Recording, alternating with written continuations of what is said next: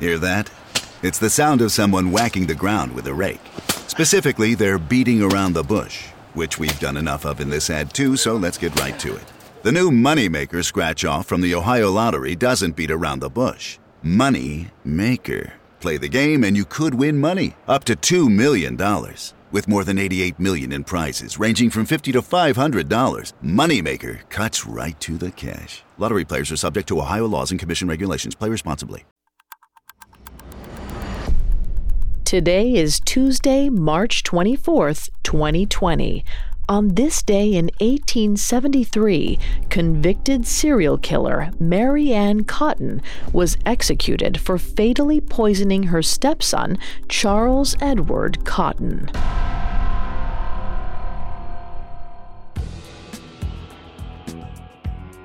Welcome to Today in True Crime, a Parcast original. Due to the graphic nature of today's crimes, listener discretion is advised. Extreme caution is advised for listeners under 13. Today we're covering the hanging of Mary Ann Cotton.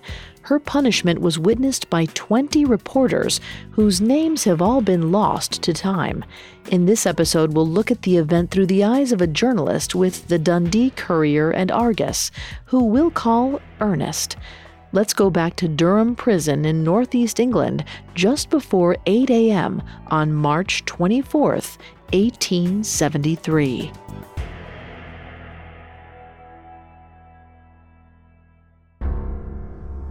A row of reporters chatted amongst themselves.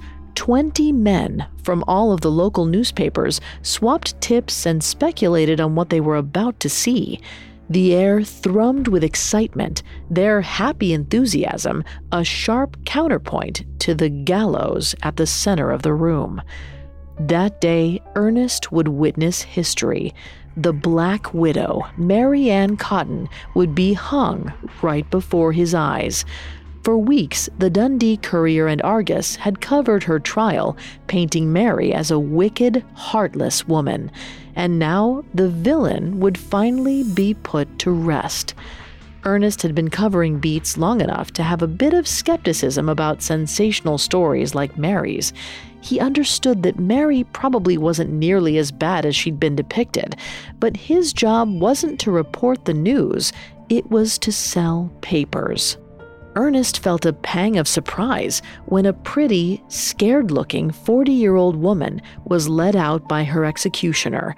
She was so thin, her black dress hung off her skeletal frame. Her face was pale, from fear or illness, Ernest couldn't tell. She seemed young and innocent. Certainly, she didn't look like a monstrous killer. Of course, Ernest hadn't been hired to write about frightened, genteel ladies. On his notepad, he scrawled, Mrs. Cotton, who scowled fiercely and with an air of defiance at the crowd, and who muttered constantly but indistinctly, took her place upon the drop with remarkable composure.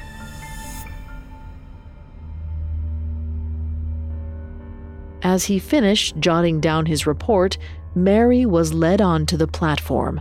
A prison official took pity and asked if she needed help with the final few steps, but Mary declined. Instead, she reached the spot and cried, Lord, receive my soul. Lord, have mercy.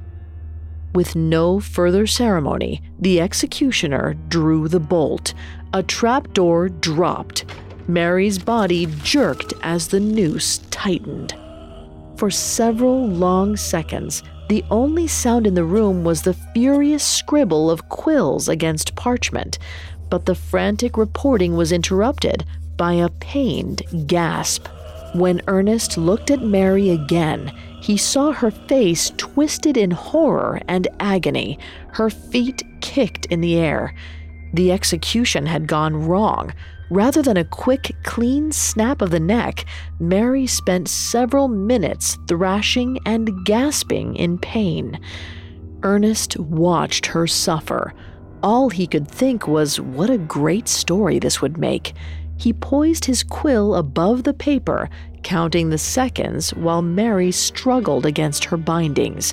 Finally, she breathed her last. He wrote, the wretched woman was launched into eternity.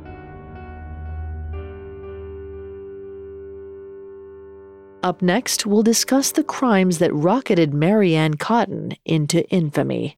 Now, back to the story. On March 24, 1873, 40 year old serial killer Mary Ann Cotton was executed in Durham Prison. 20 journalists attended the hanging, eager to squeeze every paper sale they could out of the sensational story.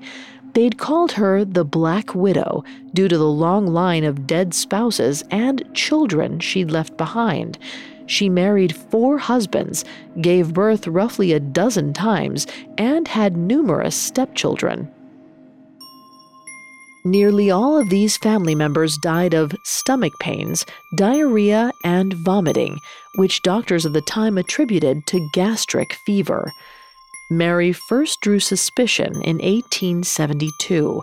That was when she tried to get rid of an unwanted stepson, Charles Edward Cotton.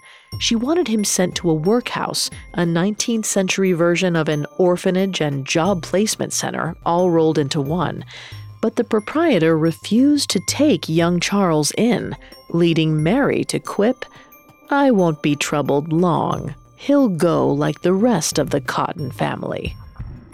Less than a week later, her prophecy came true. Charles died of vomiting, diarrhea, and stomach pain, the same as her other children and husbands. This tipped off the workhouse proprietor, who reported his suspicions to the police. An autopsy revealed that Charles hadn't died of gastric fever at all, but of arsenic poisoning, Another of Mary's recently deceased loved ones was exhumed, and an examination confirmed that he, too, had consumed fatal amounts of arsenic. While Mary had many more alleged victims, investigators considered this evidence enough, especially since the deadly gastric fever had symptoms identical to an arsenic overdose. Reports of Mary's supposed vicious streak were splashed across front pages and headlines. Lloyd's weekly newspaper called her a wretched mother, while the Dundee Courier and Argus outlined her cold, reserved manner. Other papers made wild, unfounded allegations. They listed every friend or acquaintance who'd died in her vicinity and suggested Mary had murdered them all. This included a sister in law who probably passed away due to pneumonia, which has symptoms very different from those of arsenic poisoning. Throughout her trial and her time in the spotlight, Mary maintained her innocence. She argued that she kept arsenic in her home for pest control and that her husband's and children's ingestion must have been accidental. The journalists didn't buy it nor did her jury. They found her guilty of Charles' murder and sentenced her to death by hanging. The penalty was even harsher than the court may have intended. Mary's hangman had a history of incompetence and botched executions, and Mary's was no different. Her neck didn't break when she was hung. Instead, it took her an estimated three painful minutes to strangle to death. Some papers celebrated the cruel execution as just desserts for a heartless murderer. Today, authors like Martin Connolly propose that Mary Ann Cotton may not have been the cruel serial killer history remembers her to be. It's possible that some of her family members really did die of gastric fever, or that the poisonings might have been accidental. Unfortunately, it's impossible to determine for sure, as most records of her crimes come from trial transcripts and newspaper coverage, and the press was prone to sensationalize Mary's misconduct. We may never know whether Mary Ann Cotton was a vicious killer, a victim of circumstance, or some combination of the two. Regardless of the true story, she will likely always be remembered as the Black Widow.